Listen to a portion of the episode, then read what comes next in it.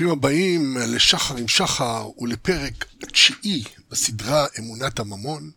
הפעם אנחנו נתחיל להתחקות אחרי עלייתו ההיסטורית של הממון עצמו, עצמו במובן המודרני שאנחנו מכירים אותו, כסף בגזירת הריבון, כסף מופשט, ספרים מופשטים שכולנו מאמינים בהם, אחרי שהתחקנו אחרי השורשים ההיסטוריים והפרה-היסטוריים העמוקים, נתחיל לדבר על התופעה של הממון המודרני בפרק זה.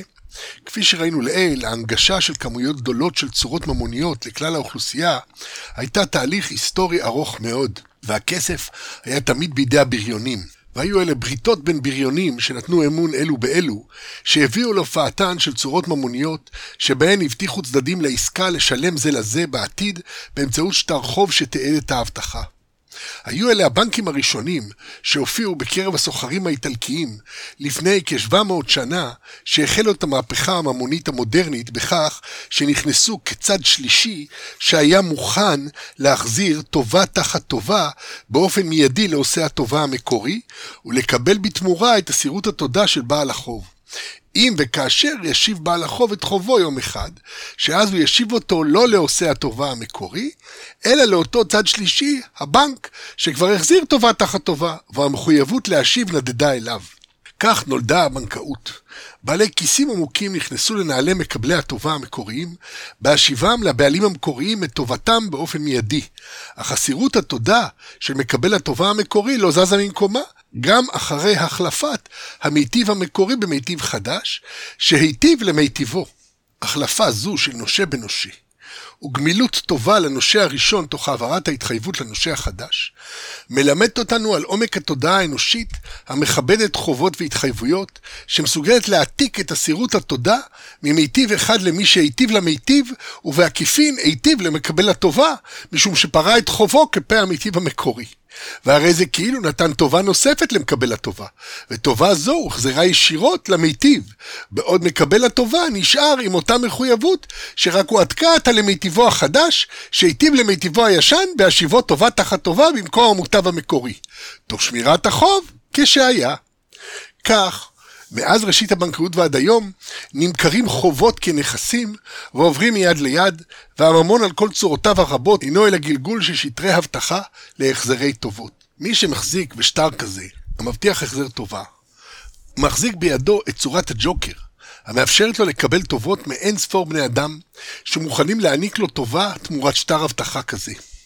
כל סופרמרקט יהיה מוכן לתת לכם הטבה של בננה אם תיתנו לו צורה ממונית כזאת שמבטיחה שהוא יכול לקבל טובה חזרה. למעשה העושר עצמו מוגדר היום במונחים המזכירים מאוד את כלכלות המתנה, שאנתרופולוגים מסוימים אוהבים להביא דווקא כדוגמת נגד לכלכלת ממון, באשר ריבוי הון אינו אלא ריבוי שטרות הבטחה כאלה, לקבל טובות יום אחד מכל מי שיהיה מוכן לקבל שטר הבטחה זה כנגד טובות. הממון אינו אלא הבטחות הבטחות כנגד טובות. פרומיסס פרומיסס. פרגסון כותב שבעסקיהם המוקדמים של בני מדיצ'י נודעה חשיבות מיוחדת לשטרות החליפין שפותחו במהלך ימי הביניים כדרך לממן את הסחר.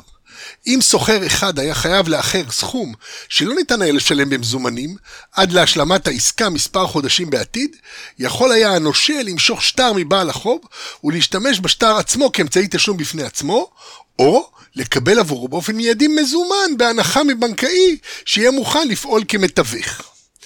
עד הנה הציטוט מפרגסון. הבנקים היו החידוש הגדול של גורם שמוכן לקיים הבטחות באופן מיידי תמורת קבלת הבעלות על אסירות התודה של החייב המקורי. ומהר מאוד התקשרו הבנקים ביניהם ויצרו רשת איתנה של פירעון מיידי עבור עושי הטובות תחת צורת השטר שיש לפרוע באשר תהה. ופרגסון כותב, בנק החליפין של אמסטרדם ויסל בנק הוקם בשנת אלף שש מאות ותשע כדי לפתור את הבעיות המעשיות שנוצרו עבור סוחרים כתוצאה מקיומם של מטבעות רבים במחזור. בכך שאפשרו לסוחרים להגדיר חשבונות הנקובים במטבע אחיד, היה בנק החליפין החלוץ בשיטת ההמחאות והעברות הישירות שנראית לנו היום כמובנת מאליה. המערכת אפשרה את קיומן של יותר עסקאות מסחריות בלא שיהיה צורך לממש את הסכומים במטבעות בפועל. סוחר אחד יכול לשלם לאחר פשוט באמצעות חיוב חשבונו בבנק וזיכויו של חשבון עמיתו. עד כאן הציטוט מפרגסון. ווית'רפורד מתאר את התפתחותו של כסף הנייר באירופה בראשית המאה ה-ארבע עשרה, בעולם שהיה משועבד למחצבים מחד ונתון לחוקים נגד נשך האוסרים מחירה של כסף מאידך. אלה דברי ווית'רפורד. השימוש בשטרות חליפין סייע להתגבר על הסרבול של מטבעות שהיו כבדים, קשים להעברה, נגנבו בקלות ולעיתים קרובות אף זויפו. כסף הבנקאות האיטלקי החדש נתן דחיפה למסחר בזרזו את התהליכים. כמות השטרות שניתן היה לכתוב הייתה תלויה אך ורק בביטחון של הסוחרים במטבע. אם הם איבדו את אמונם במטבע אחד, הם החלו במהירות לכתוב את שטרות החליפין שלהם במטבע האחר. עד כאן ציטוט מווית'רפורד. שטרות החליפין הפכו גם לאמצעי תמיכה באמון. מטבעות מוחשיים יותר קרסו משום ששליט כזה או אחר הפחית את כמות הזהב או הכסף במטבעותיו. אך עתה הוטבעה בעיית חוסר האמינות של שליטים וחוקקי מטבעות בים הגדול של האמון הבנקאי. עד היום הזה זהו המפתח האמיתי ליציבות פיננסית.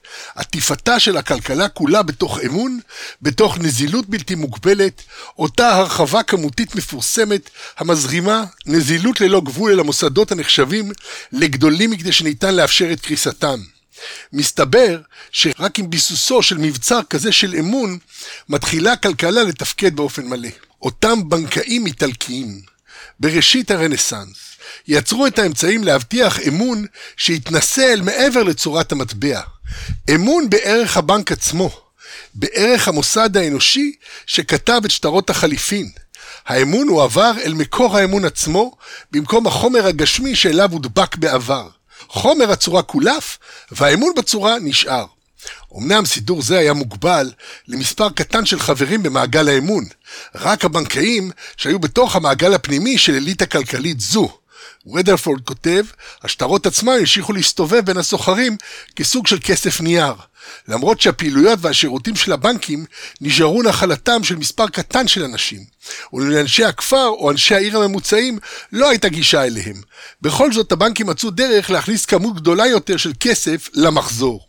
עדנה, ציטוט מווית'רפורד. יתרה מזאת, ככל שמשהו הוחלף איבד את מוחשיותו, בשמדובר היה בחילופי הבטחות להחזיר טובה יום אחד, הלכה וירדה החשיבות של הצורות המוחשיות ברשות, ברשות הבנק, כגון מטילי מתכת, והופיעה התכונה האופיינית של הבנקאות המודרנית הנקראת עתודה חלקית, לפי המספר הטובות שהבנק יכול להעניק לאחרים, שיחויבו לו טובה, עולה על מספר הטובות שקיבל בפועל, שזה ההפקדות שלו.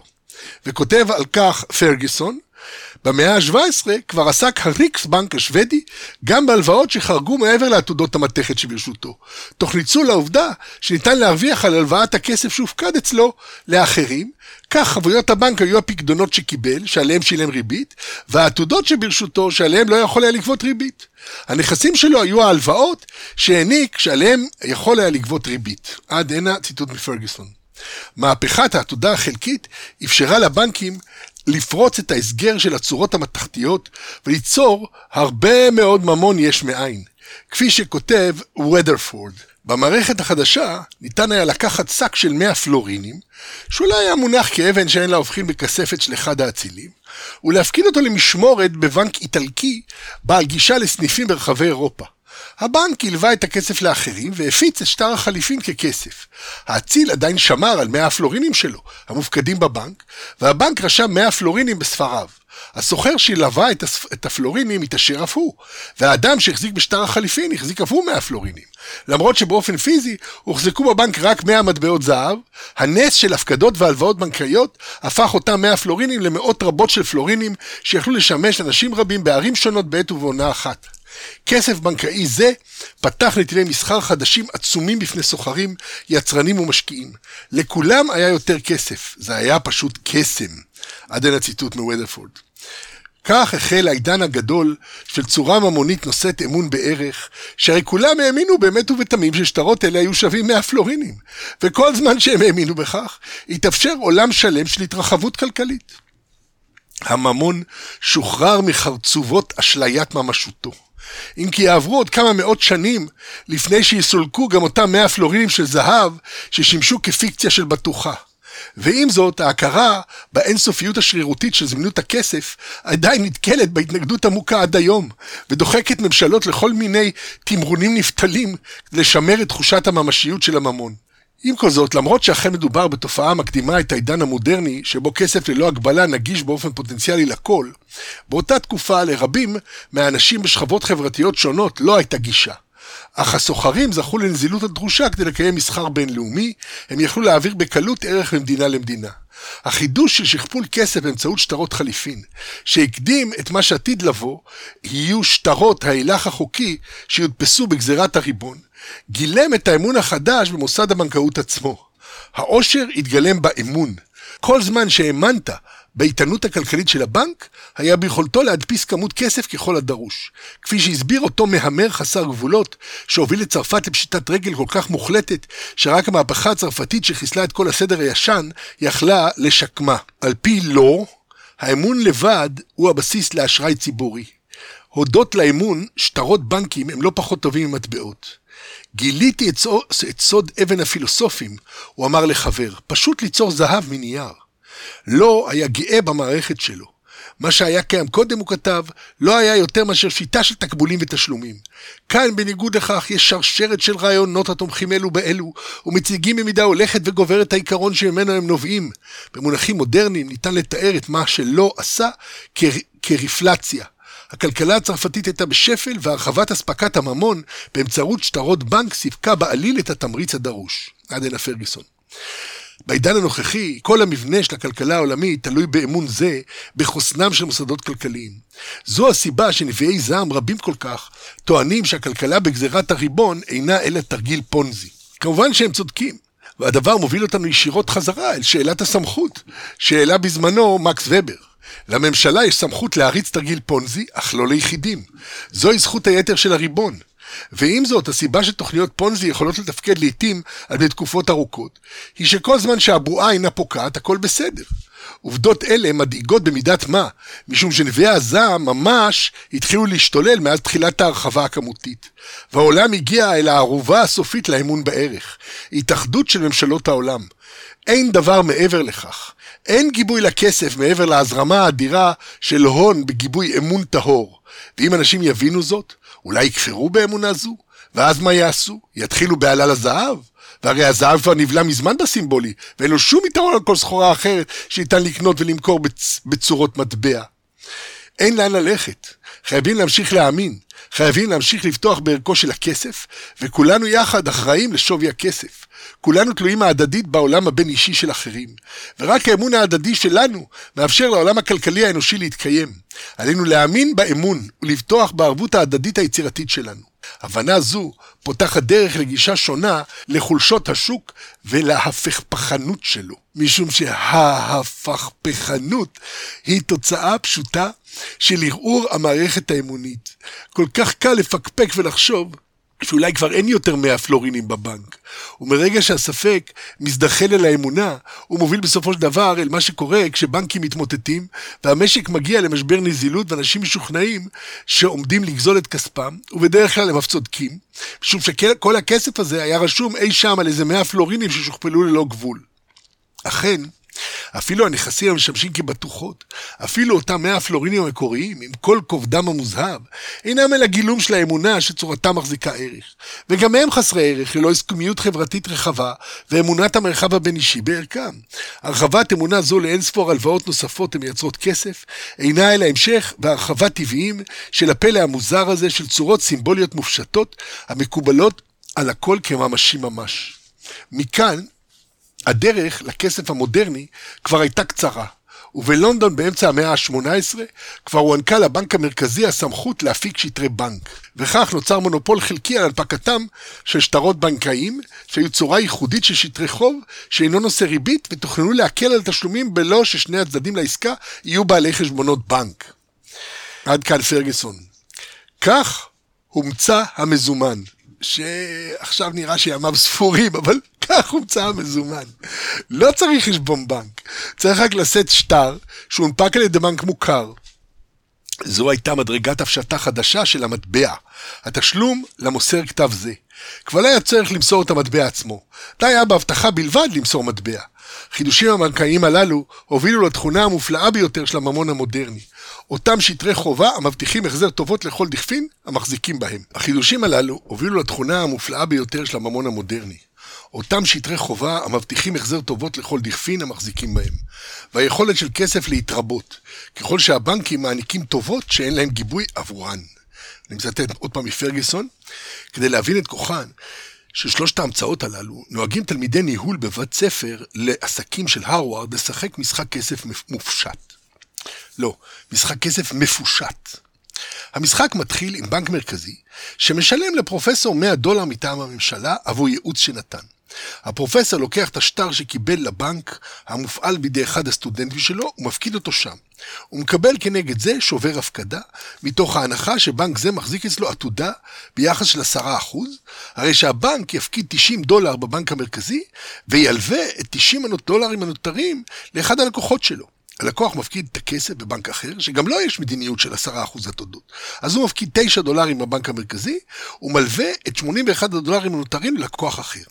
אחרי כמה סבבים נוספים, מבקש הפרופסור מהכיתה לחשב את הגידול באספקת הממון, ומציג שתי הגדרות יסוד של התיאוריה המוניטרית המודרנית. אם אפס, שהוא הבסיס המוניטרי, ו-אם אחד, שהוא הכסף הנמצא במחזור, פלוס הפקדות שניתן לבדותן מיד. אחרי שהכסף הופקד בשלושה בנקים סטודנטיאליים שונים, אם אפס שווה ל-מאה דולר, אך אם אחד כבר שווה ל-מאתיים שבעים ואחד דולר, מאה פלוס תשעים פלוס שמונים ואחת. דוגמה זו מאיירת בצורה יפה, גם אם מפושטת, כיצד מאפשרת בנקאות העתודה החלקית המודרנית, את היצירה של ממון באמצעות מתן אשראי. עד הנה הציטוט מפרגסון. הבנק הוא זה שבורא את הכסף יש מאין. בכל פעם שהבנק חושם הלוואה, הוא בורא את הכסף שנכנס לשוק. חשוב כאן לזכור את הנקודה שכבר נגענו בה לאל, שהנהלת החשבונות הדו-צדדית המודרנית עדיין עוסקת באיפוס החשבון, ואינה מציגה את הריבוי הזה, שנעלם מאחורי פרגוד של חשבונאות דו-צדדית, שחוזרת ומאפס את החשבון בכל הזדמנות, שום שהיא מתעדת רק את ההפרש ואת האיזונים ולא את ההצטברות. ופרגסון כותב, לא ניתן היה להבין את הממון כפי שהבינו אותו הספרדים במאה ה-שש עשרה, כמתכת יקרה שנחפרה מן האדמה, הותחה והוטבעה כמטבעות. מעתה ייצג הממון את הסכום הכולל של חבויות ספציפיות, הפקדות ועתודות של בנקים. האשראי היה פשוט סך כל נכסי הבנק, ההלוואות שלו. באופן משמעותי, בזמן שאפילו שיטות הבנקאות האיטלקיות עברו שיפורים המרכזיים הפיננסיים של צפון אירופה, מדינה אחת פיגרה באופן בלתי צפוי מאחורי כולן. ספרד האדירה, שכוללה בשפע של מתכות יקרות, לא פיתחה מערכת בנקאית מתוחכמת, והסתמכה במקום זאת על סוחרי אנטוורפן, כדי לקבל מפרעות מזומנים קצרות טווח, כנגד הספקות של מטילי כסף בעתיד. הרעיון שהממון הוא בעצם אשראי ולא מתכת, מעולם לא תפס במדריד. עד הנה הציטוט מפרגסון. ניתן למצוא עדות משמעותית להבנת העומק של השינוי בשווי הכסף באופן שבו החליפו הרוטשילדים בתחילת המאה ה-תשע עשרה זהב בנייר באופן שלא ראה ביניהם כל הבדל. הרוטשילדים השתמשו בזהבם כדי להמר אימור עצום ורב סיכון על שוק האג"ח הבריטי.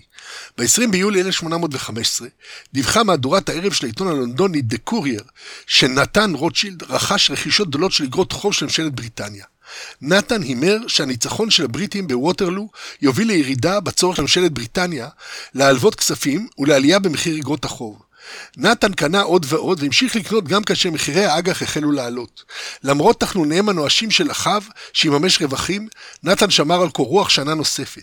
לבסוף בשלהי אלף שמונה מאות שבע עשרה, אחרי שמחירי האג"ח עלו ביותר מ-ארבעים אחוז, הוא מכר. הייתה זו אחת העסקאות הנועזות ביותר בהיסטוריה הפיננסית, שבה נחטף הניצחון הפיננסי ממלטעות תבוסתו הצבאית של נפוליון. עד הנה הציטוט מפרגסון. ההבנה העמוקה של הרוטשילדים לערך האמון שביסוד הכסף אפשרה להם להחליף את הזהב המוחשי כביכול בהבטחות גרידה בלא להידף אף, הבטחות מגובות בממשלה חזקה טובות מכל זהב הכסף, באשר אין הזהב עצמו אלא ייסוג סימבולי של הבטחה להחזיר טובות.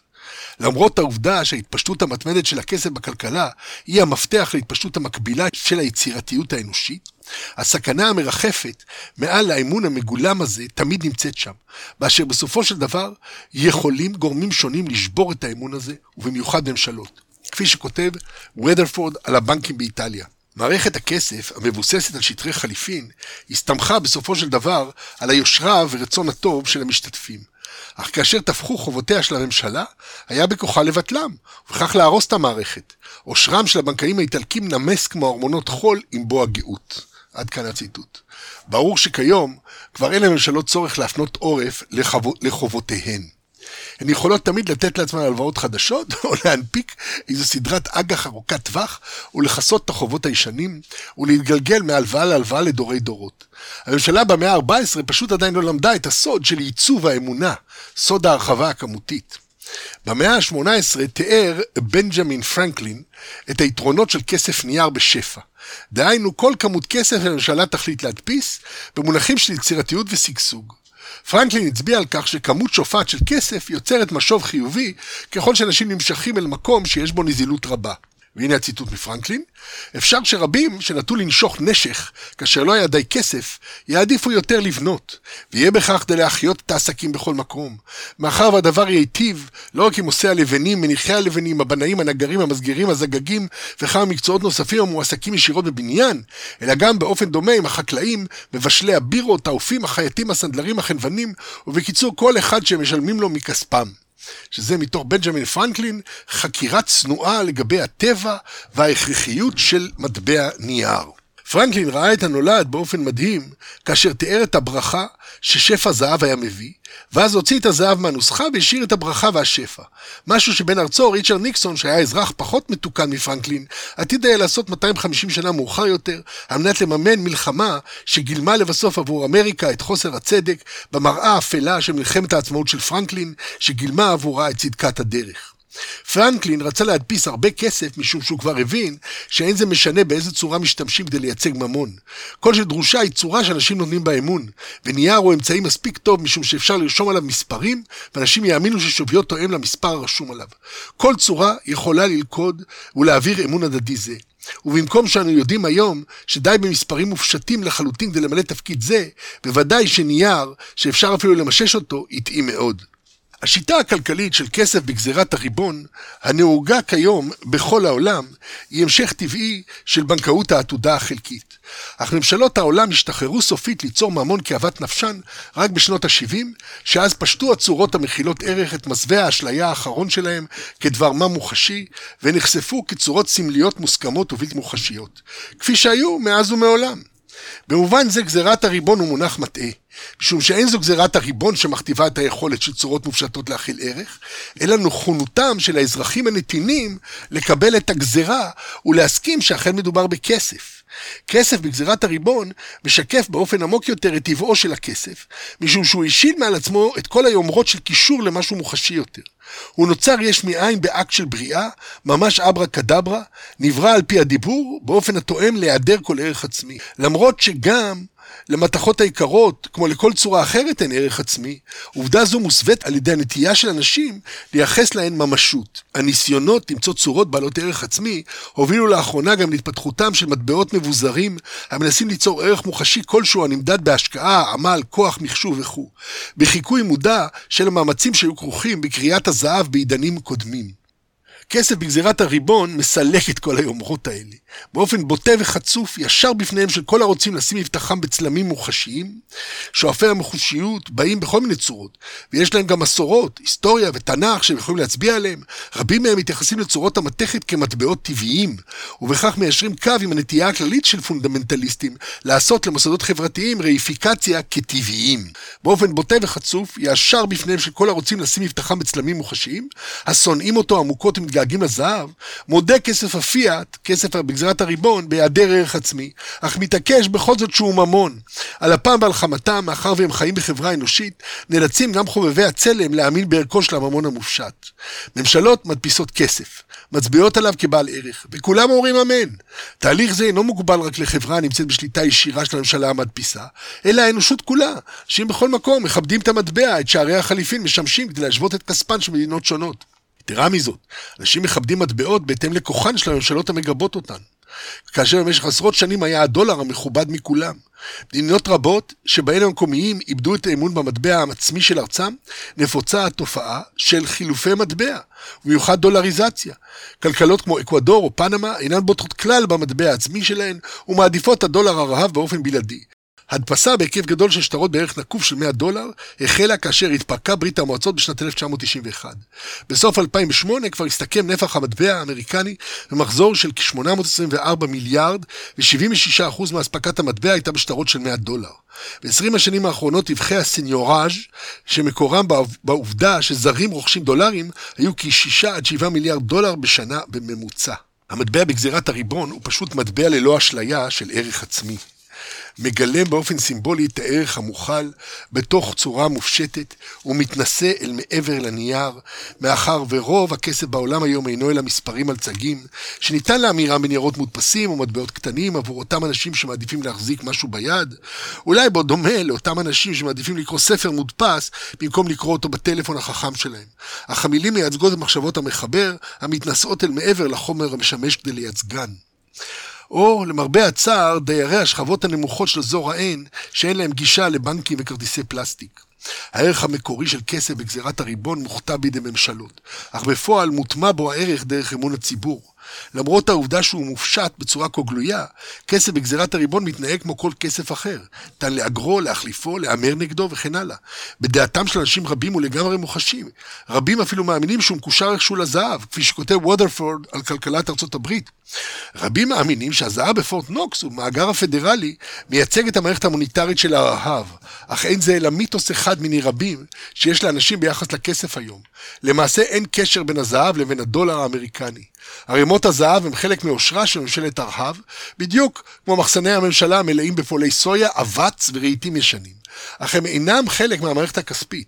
הדולר אינו מסתמך על הזהב בפורט נוקס, כפי שהוא אינו מסתמך על מאגרי גבינה צהובה שהממשלה מחזיקה מחסני הקירור שלה. היום הדולר מבוסס על כוחה של הממשלה ועל אמונם של האנשים המשתמשים בו. האמונה שהוא יקנה משהו מחר, אמונה שממשלת הרהב תמשיך להתקיים ולקבל דולרים כתשלום מיסים, ותשלם אותם כדי לכסות את הוצאותיה, והאמונה שאנשים ימשיכו להאמין בדולר, מחוץ לאמונה אין שום דבר שתומך בדולר. מה שתומך היום בערכו של הממון הוא האמון בחוסנה של הכלכלה. מדינה הנחשבת לאיתנה, מקבלת דירוג אשראי גבוה, ואמון זה מחזק את המטבע שלה. כלכלן המפורסם מילטון פרידמן כתב על מדיניות מוניטרית בעולם של כסף בגזירת הריבון, ותיאר את התפתחותה של מערכת מוניטרית עולמית שנראית ללא תקדים. מערכת שבה למעשה כל מטבע בעולם קשור באופן ישיר או עקיף לסטנדרט של מטבע נייר שאין להמירו לשום דבר אחר. עד כאן הציטוט של פרידמן, הוא כתב, מדיניות מוניטרית בעולם של גזירת ריבון.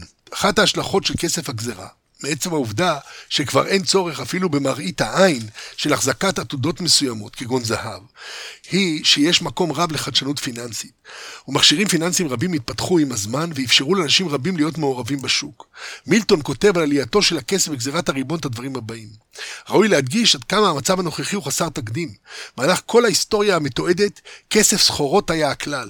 כסף, במובן של אמצעי חליפין ביחידת התחשבנות, היה בדרך כלל תביעה ביחס לכמות פיזית כלשהי של סחורה נתונה. עד הנה הציטוט מפרידמן. אנו חיים בעידן של פלאות. סוף הסטנדרטים המבוססים על סחורות.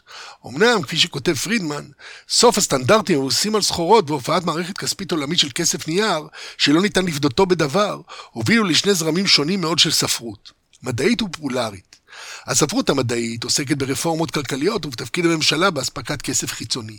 הספרות הפופולרית נוטה לזרוע בהלה ולדבוע כסף קשה, וביסודה היא בוססת ברובה על הטענה שהעולם נידון באופן בלתי נמנע לאינפלציה דוהרת, אם האומות המובילות לא תאמצה שום סטנדרטים המבוססים על סחורות. עד הנה הציטוט מפרידמן. כפי שראינו, זורעי בהלה חמורי סבר אלה עדיין נמצאים בסביבה. גם אם חלפו כבר שנים רבות מאז שהעולם עזב את עוגן הזהב, וממשלות הראו שביכולתה לטפל בכסף הגזרה באופן שמייצג את הכלכלה, לא עלה בידן לעשות זאת במיומנות גבוהה. מדובר עדיין ביכולת שטרם נרכשה במלואה, אך ברור שאין דרך חזרה, משום שכסף הסחורות עצמו לא היה אלא גזרה מסוג אחר, שהסתמכה על האמונה במתכת ועל מניפולציות של זמינותה, בדיוק כמו המערכת הנוכחית שבה מרכזיות האמונה והמניפולציה גלויות לכל. אנו נשארים במשטר גזרה, משום שמאז ומעולם היינו במשטר כזה. גם אם נביאי הזעם ממשיכים להוציא ספרים תחת שמות מפוצצים, כמו כלכלה ללא חרטות, או מבט חסר תקינות פוליטית על הכלכלה, שעיקר עניינם לצעוק על משטר גזירת הריבון שהמלך הוא עירום. אין ספק שהמערכות הכלכליות הנוכחיות כרוכות בעימותים רבים ובאי בהירות, אך ניתן להצביע על העצמה הדרגתית של יחידים ומתן יכולת פעולה לאנשים שהכניסה לשוק הייתה חסומה בפניהם בעבר. אין צורך לחזור למשהו שגם בלאו הכי לא היה ממשי, ובסופו של דבר הוביל לפאניקה גדולה ולאובדן עצום. כפי שראינו בתקופת השפל הגדול, דווקא אלה שקראו לצמצומים קשים והאחזות בכספי סחורה שברו את הכלכלה. אם כך, ניתן לראות כיצד, מבחינה היסטורית, הלכה והתפתחה התופעה הזאת של כסף בגזירת הריבון, שלמעשה הוא נברא בהבל פה של ממשלות, ואין לו שום דבר חוץ מאמונה שלמעשה יוצרת אותו וגם סומכת אותו. עד הנה הפרק התשיעי בסדרה אמונת הממון, מסגרת שחר עם שחר. אתם מוזמנים להצטרף אליי לפרקים נוספים, להשתמע.